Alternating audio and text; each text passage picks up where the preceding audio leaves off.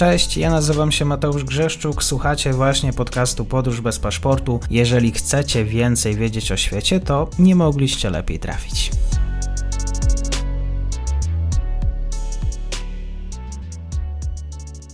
Partnerem odcinka jest Oanda, TMS Brokers, dom maklerski obecny na rynku już od ponad 20 lat. W opisie odcinka znajdziecie link do aplikacji, której możecie otworzyć konto maklerskie i grać na giełdzie, a wcześniej potrenować na koncie demonstracyjnym. Jeżeli otworzycie konto za pośrednictwem tego linku, dostaniecie na start książkę o tematyce inwestycyjnej. Zapraszam, Mateusz. Dzień dobry wszystkim słuchaczom. Mam dzisiaj wielką przyjemność gościć już również po dłuższej przerwie. Jest ze mną pan Marek Budzisz, ekspert do spraw wschodnich, również Strategy and Future. Dzień dobry panie Marku, bardzo mi miło. Dzień dobry. Obecna wojna na Ukrainie. Zbliżamy się już do niebawem do okrągłej rocznicy tej wojny. 365 dni o tym, jak E, toczy się walka no, też o przyszłość naszego kontynentu i tego, co się dzieje w regionie Europy Środkowo-Wschodniej. Panie Marku, czy dzisiaj właściwie Rosja jest nie tylko w stanie wojny z całym, z Ukrainą, ale również z całym zachodnim światem, biorąc pod uwagę to, jak jest, nie wiem, czy niezwykła międzynarodowa reakcja pod kątem tego, pod kątem sankcji, pod kątem broni, szkoleń, danych wywiadowczych, które otrzymuje Kijów? Gdybyśmy koncentrowali się na, na narracji rosyjskiej, e, to Rosja i przedstawiciele rosyjskiej elity mówią o tym, że oni toczą wojnę z całym Zachodem.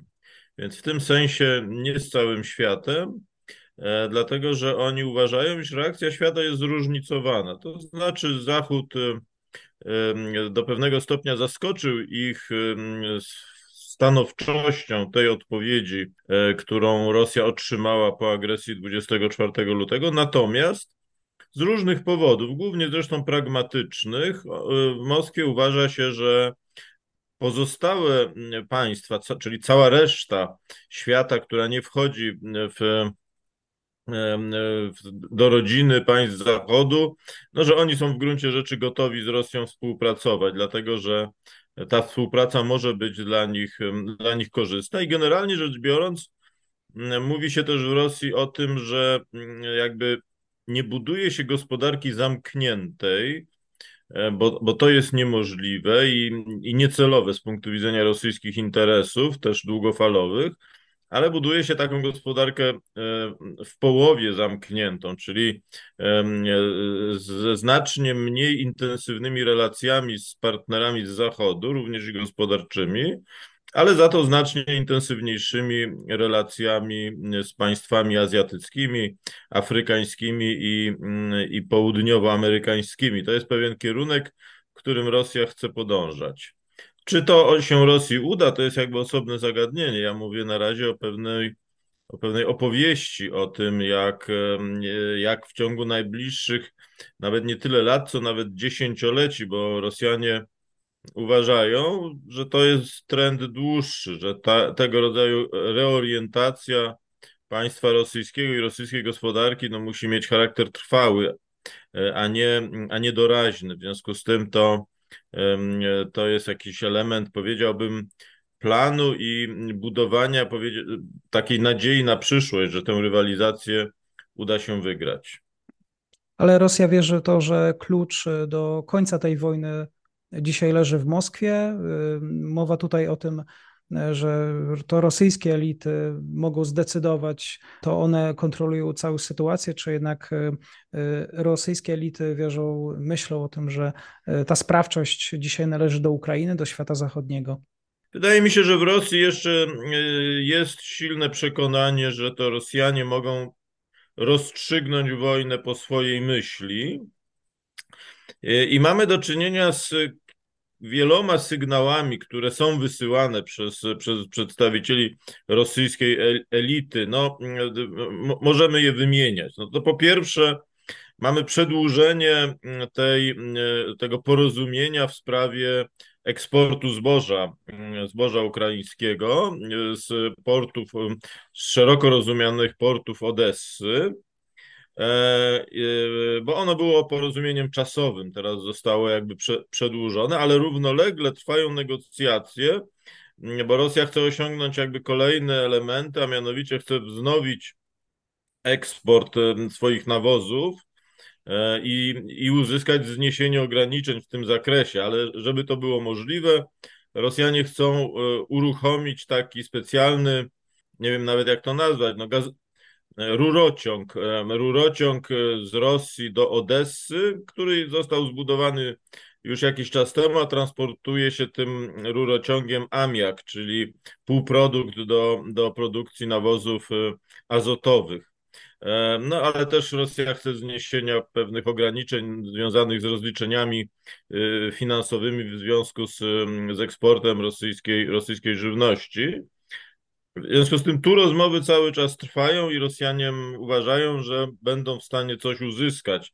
Między innymi też z tego powodu, że strona ukraińska chciałaby wznowić eksport zboża na przykład z portu w Mikołajowie, a ten port nie był objęty tym porozumieniem. W związku z tym tu, y, to jest jakby pierwszy element, ale nie jedyny, dlatego że trwają cały czas rozmowy w sprawie statusu zaporowskiej elektrowni atom, atomowej. Tam jest zaangażowana Światowa e, e, Agencja Atomistyki i wiceminister Jabkow, e, zastępca Ławrowa, powiedział kilka dni temu, że jego zdaniem do końca roku uda się osiągnąć międzynarodowe w tej materii porozumienie. Jaki, jaki będzie jego kształt, jeszcze nie wiadomo. Mówi się między innymi o ustanowieniu wokół tej elektrowni takiej strefy mm, zdemilitaryzowanej. No, jest tam kwestia oczywiście zasadniczej rangi, a mianowicie taka, czy, mm, mm, czy ta elektrownia zostanie na powrót włączona do ukraińskiego systemu energetycznego. Tu najprawdopodobniej trwa istotna e, dyskusja. No i wreszcie wczoraj, e, a, a, media rosyjskie o tym dzisiaj napisały, dwóch polityków, e, dwóch deputowanych, między innymi senator Kliszas. Senator Kliszas wniósł do Dumy projekt ustawy o jakby budowie rosyjskiego systemu sądownictwa. Dlaczego to jest istotne? Z dwóch powodów. Po pierwsze, Kliszas jest uznawany za takiego, za taką tubę Kremla. Znaczy, jak on składa jakieś propozycje ustawy, on między innymi był jednym z autorów tych zmian konstytucyjnych, no to to znaczy, że to jest inicjatywa Kremla i to tak zostało odczytane. A po drugie, e, jakby treść tej, tej, tej nowelizacji jest istotna, dlatego że ona przewiduje budowę rosyjskiego w gruncie rzeczy systemu sądownictwa e, w Donieckiej, tak zwanej Republice i Ługańskiej, już częściach Rosji, natomiast w kwestii za, na Hersońszczyźnie i, i na Zaporożu jakby te, te, to jest pozostawione na czas późniejszy. W, te, w tej legislacji, legislacji nie ma słowa na ten temat, co zostało odczytane jako sygnał, iż Rosja E, w gruncie rzeczy przedstawia w ten sposób swoje warunki pokoju. One miałyby polegać na tym, że e, gotowa jest, e, znaczy chce zatrzymać obwód doniecki i ługański w tych granicach administracyjnych, które one miały do, do wojny. Między innymi dlatego trwają nadal te ciężkie walki na kierunku ba, ba, bachmuckim. No ale już kwestia tych dwóch pozostałych włączonych formalnie do Rosji ukraińskich obwodów no, jest kwestią otwartą otwartą, co nie znaczy, że Rosja je chętnie odda. Natomiast jak, jak, jak to interpretują komentatorzy, no, dopuszcza tutaj pewnego rodzaju mm, e, negocjacje. To też trzeba czytać z, z tymi sygnałami, o których mówił Putin e, publicznie kilka razy występując w ciągu ostatnich dni. No on on mówił, że wojna e, będzie wojną długą, i że wojna, jakby, że efekty tej wojny no, nie zmaterializują się bardzo szybko, jeśli chodzi o, rosyjskie, o rosyjskie zdobycze, chociaż tam też podkreślał, że, no, no, że no, opanowanie Morza Azowskiego, które stało się wewnętrznym jeziorem rosyjskim, jest dużym, dużym sukcesem. No i to jest taka, bym powiedział, rosyjska dialektyka, że oni z jednej strony mówią o przedłużającej się wojnie, i przygotowują się do przedłużającej się wojny.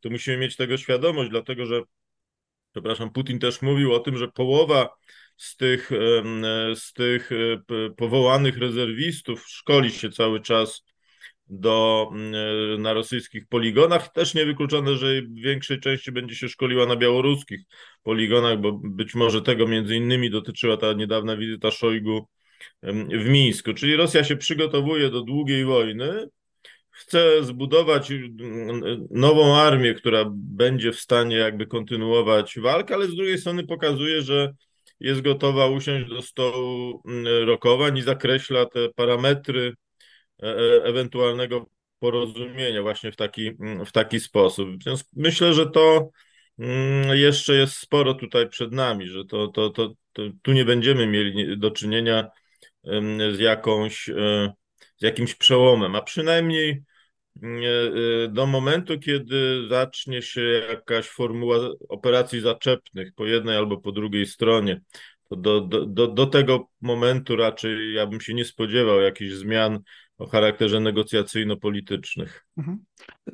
Jens Stoltenberg, szef Sojuszu Północnoatlantyckiego, mówił dla norweskiej telewizji NRK, że wojna na Ukrainie może wymknąć się spod kontroli, że ta wojna może się przerodzić w konflikt na dużą skalę między Rosją a NATO, że, ten, e, że ta wojna może wpłynąć na cały kontynent. E, czy jaka jest dzisiaj pewność o tym, że mm, nazwijmy to wielu oczywiście e, wieści, mówię o tym scenariuszu, gdzie to wielcy będą decydować się o tym, co dalej będzie y, decydować, wielcy będą decydować o tym konflikcie, a nie decydować będzie sama Ukraina. Y, rozumiem, że ukraińskie dzisiaj dyplomatyczne y, działania powinny właśnie zmierzać w tym kierunku, żeby to Kijów decydował o tym, gdzie, gdzie i jak właściwie usiąść do tego stołu negocjacyjnego. Ja myślę, że ten pogląd o tym, że to wielcy decydują, jest dość, e, jest, jest dość upraszcza znacznie bardziej złożoną rzeczywistość. Bo to nie jest tak, że wielcy decydują, bo tu jest wzajemne oddziaływanie. Znaczy, zarówno państwa wspierające wojskowo Ukrainę, wojskowo i ekonomicznie, mają wpływ e, na stanowisko Kijowa i Kijów się z tym stanowiskiem też liczy, no ale działa to też w drugą stronę, również z tego powodu, że Zełenski zbudował swoją reputację już w wymiarze globalnym i w ten sposób między innymi e, on e, i w ogóle państwo ukraińskie oddziaływują na nastroje czy nastawienie opinii publicznej w, w państwach demokratycznego Zachodu, co ma oczywiście wpływ na na, kalkulacje polityczne też i kalkulacje wyborcze. To, to jest oddziaływanie obopólne. Po drugie wreszcie, no to nie jest e, e, tak, że Ukraina w ogóle nie ma żadnego potencjału do, do, kontynuowania wojny z Rosją, jeżeli nie będzie otrzymywała pomocy od Zachodu, bo zwróćmy uwagę, że Ukraina przez te pierwsze dwa tygodnie kluczowe co, co, co, co wynika z wielu już opublikowanych raportów. Przez, przez te pierwsze dwa tygodnie mm, wojny ona w gruncie rzeczy mm, wykorzystywała własne zasoby. Te zasoby ulegają zmniejszeniu, wojna jest bardzo intensywna, no ale też gospodarka ukraińska takim zakresie, w jakim to było możliwe, jakby przesterowuje się na potrzeby, e, na potrzeby wojny. Tam jakby e, w tym tygodniu pojawiła się informacja o, o uruchomieniu produkcji amunicji artyleryjskiej, tych kalibrów stosowanych jeszcze w czasach sowieckich, a to, to jest główny trzon e, ukraińskiej artylerii.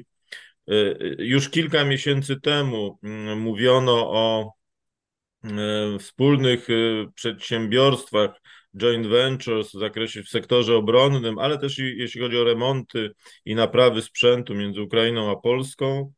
E, konstruuje się nowe drony. Reznikow powiedział, że w tym miesiącu mm, kilka typów nowych dronów Siły Zbrojne Ukrainy jakby przyjęły na swoje wyposażenie. To jest wynik pracy tamtejszych mm, konstruktorów. One oczywiście nie są takie, jak to się mówi, sophisticated czy technicznie wyrafinowane, ale tu nie o to chodzi. One są po prostu muszą być skuteczne i strona ukraińska ma w tym zakresie spore zdolności. Mówi się przecież, pojawiła się taka informacja, że jest jakby na ukończeniu są już prace związane z konstrukcją drona o zasięgu tysiąca kilometrów, takiego, który może przenosić 75 e, kg e, materiału wybuchowego.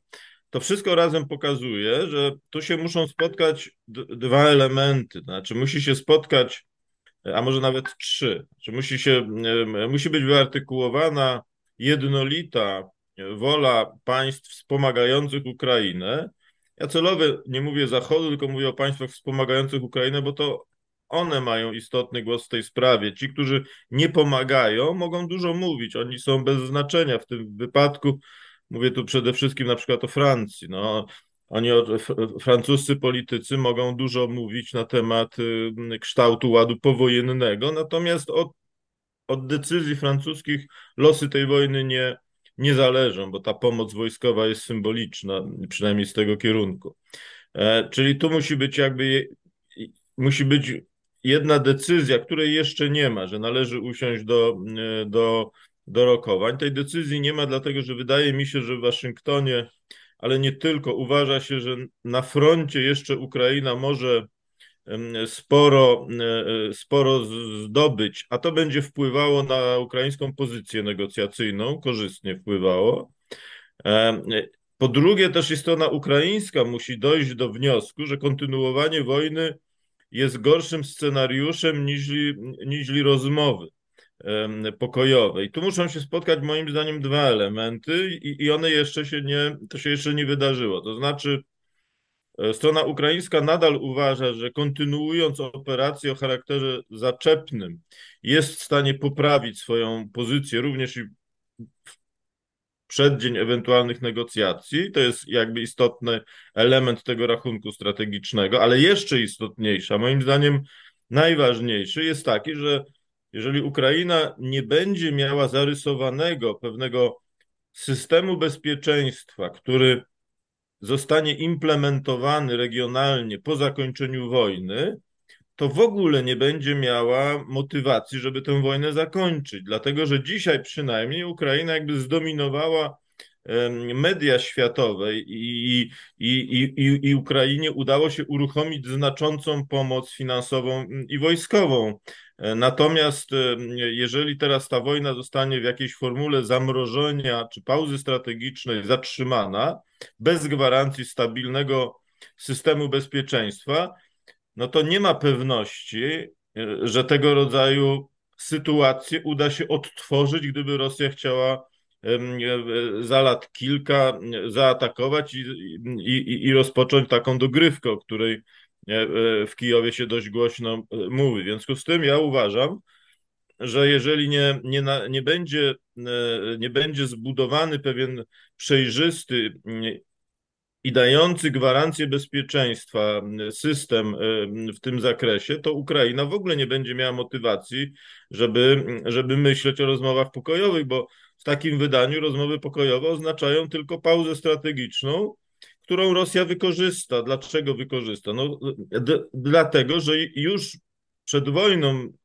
potencjały gospodarek obydwu tych państw były znacząco różne na korzyść Rosji no a wojna jeszcze doprowadziła, że e, gospodarka ukraińska i to są dane z września, w związku z tym jeszcze nie one, nie, one, one jeszcze nie, od, nie, nie, jeszcze nie mamy rozeznania, jak te ataki na infrastrukturę energetyczną wpłyną na ukraińskie PKB, no ale na podstawie danych z września to PKB Ukrainy skurczyło się o 37,4%, a PKB Rosji w tym roku skurczyło się według różnych szacunków. No, rząd Rosji jest optymistyczny i mówi, że to jest 1%, y, 0,8%. Bank Światowy y, uważa, że to będzie w tym roku spadek na poziomie 3,4%, o ile dobrze pamiętam. Czyli o ile gospodarka e, ukraińska została w sporej części zniszczona, o tyle gospodarka rosyjska na razie, bo to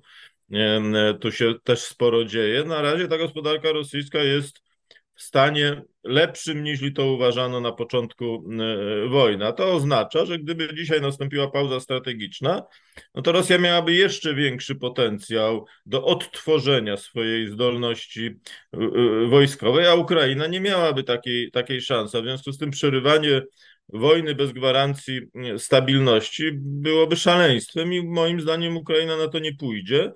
Mm, właśnie przede wszystkim z, z, tego powodu. Problemem jest oczywiście to, że mm, mm, Zachód, w tym i te państwa najbardziej zaangażowane we wspieranie Ukrainy, takie jak Polska czy Stany Zjednoczone, nie spieszą się z sformułowaniem tych gwarancji bezpieczeństwa, przynajmniej nie odpowiadają na te, e, na te propozycje, które Ukraina otwarcie sformułowała, bo przecież to już jakiś czas temu te dokumenty zostały przedłożone.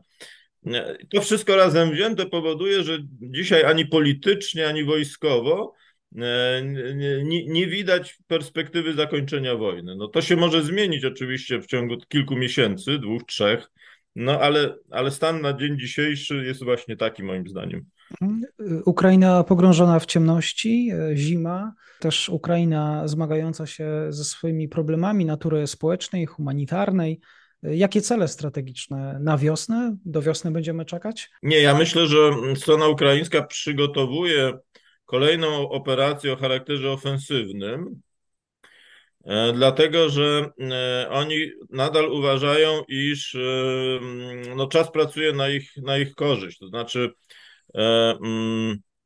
trzeba to dobrze rozumieć. No, w takiej perspektywie krótkookresowej czy, czy średniookresowej czas pracuje na ich korzyść, bo te rosyjskie e, formacje jeszcze nie, nie, nie przeszkoliły się do końca, jeszcze nie dotarły na linię frontu. Jeszcze Rosjanie mają spory problem z, pla z planowaniem operacyjnym, z logistyką. No to te wszystkie bolączki o tym, o tym, o tym wiemy. Natomiast e, strona ukraińska ma pewien impet, e, też jest związany z, z morale i, i, i, i może chcieć to wykorzystać. Po to właśnie, moim zdaniem, żeby osiągnąć kolejny, mm, kolejny sukces na, na, na froncie, no bo to, e, e, to może przeważyć tą, e, te, ten rachunek strategiczny po rosyjskiej stronie, że Rosjanie zrozumieją, iż trzeba usiąść do stołu rokowań i, i rozmawiać, ale na razie stanowiska są tak odległe, czy tak oddalone od siebie, że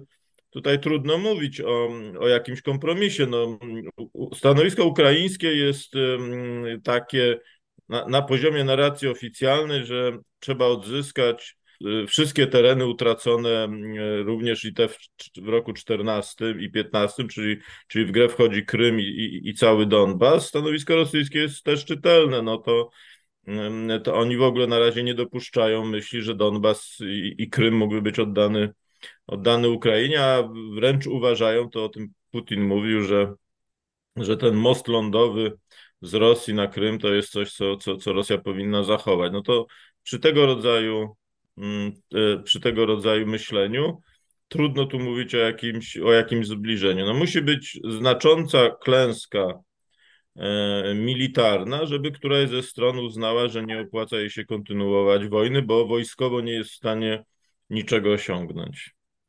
To na zakończenie pojawia się właściwie bardzo dużo szacunków, e, opinii, e, o, jeżeli chodzi o ilość e, amunicji, którą dysponuje dzisiaj armia rosyjska. Czy to, co jest obecnie na froncie, czy ci żołnierze, to jest wszystko na co, wszystko czym dysponuje dzisiaj władze, dysponują władze na Kremlu? No, wydaje mi się, że nie właśnie. Na, na tym polega cały, cały problem, dlatego że Rosjanie mają jeszcze spore zasoby y, tych systemów, które nie są technicznie jakoś bardzo zaawansowane y, i są dość przestarzałe. Na przykład jeśli chodzi o czołgi, no to y, mówi się o wyciąganiu tych czołgów T-64 z, z, z magazynów długiego składowania. Rosyjskie fabryki zbrojeniowe pracują w rytmie y, całodobowym 7 dni, 7 dni w tygodniu. W związku z tym to przygotowywanie tego potencjału ma miejsce. i to dotyczy całego przekroju.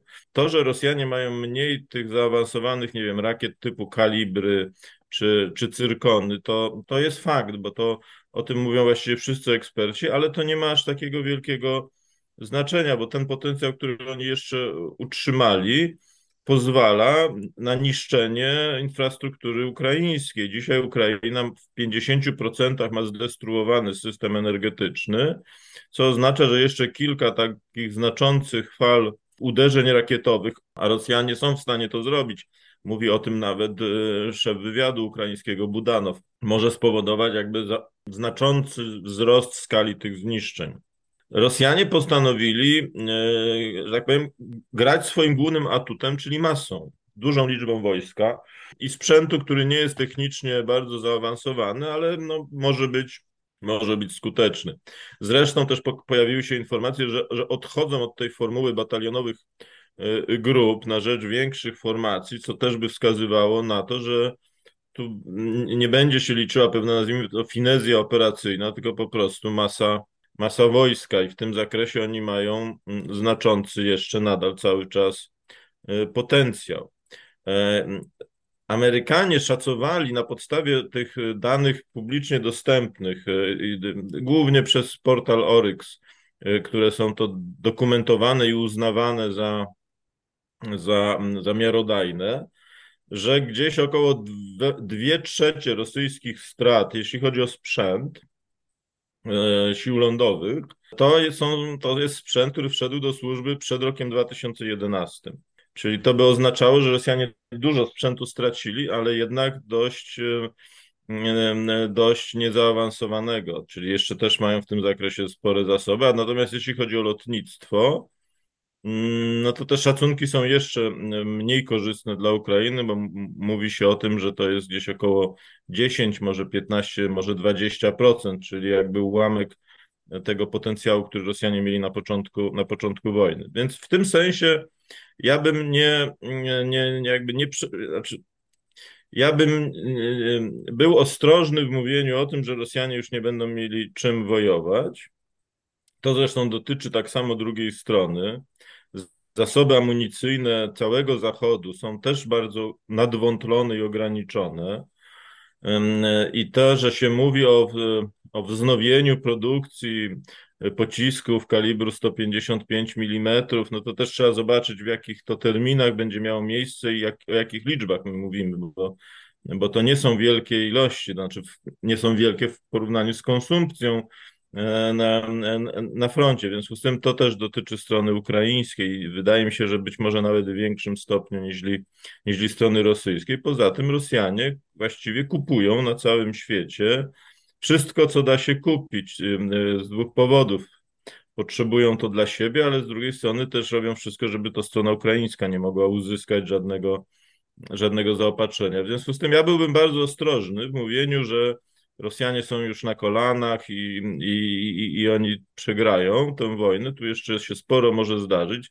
Na pewno, i to jest atut strony ukraińskiej, którego trudno, tr, trudno go jakoś skwantyfikować. No, morale i motywacja y, y, rosyjska jest jakby, y, o czym też świadczą relacje relacje mm, samych rosyjskich korespondentów wojskowych, no jest fatalna. I taka świadomość sytuacyjna, świadomość taktyczno-operacyjna, Rosjanie nie mają, nie mają pomysłu, jak, jak, jak prowadzić te, te operacje, ale mają nadal dużą, dużą siłę i dużą masę. Te, te ataki w Bachmucie no, przesuwają pomału linię frontu i najprawdopodobniej Bachmut zostanie zdobyty. No, wiele na to wskazuje, chociaż to już będą ruiny. No ale to strategicznie jest ważny punkt, jeśli chodzi o, o, o ciągi komunikacyjne. W związku z tym na tej wojnie jeszcze może się tutaj sporo, sporo zdarzyć, ale Ukraina mm, charakteryzuje się, powiedziałbym, dużą pomysłowością. Te ostatnie ataki na lotnisko w miejscowości Engels 2 i i pod Riazaniem no, pokazują, że tu jeszcze też możemy być zaskoczeni jakimiś pomysłowymi akcjami ukraińskimi. A takie akcje mają, e, mają swoją wagę, bo one jakby osłabiają wolę kontynuowania wojny przez, przez, rosyjs, przez stronę rosyjską. Ale ja bym jeszcze był tutaj ostrożny. Myślę, że to, co się wydarzy teraz w miesiącach zimowych, i może wczesną wiosną jakby może jeszcze znacząco zmienić sytuację. Tak jest. Sytuacja strategiczna Rosji, również e, sytuacja Ukrainy, wojna e, na wschodzie. E, pan Marek Budzisz dzisiaj w spotkaniu. Bardzo dziękuję panie Marku za poświęcony czas. Dziękuję bardzo.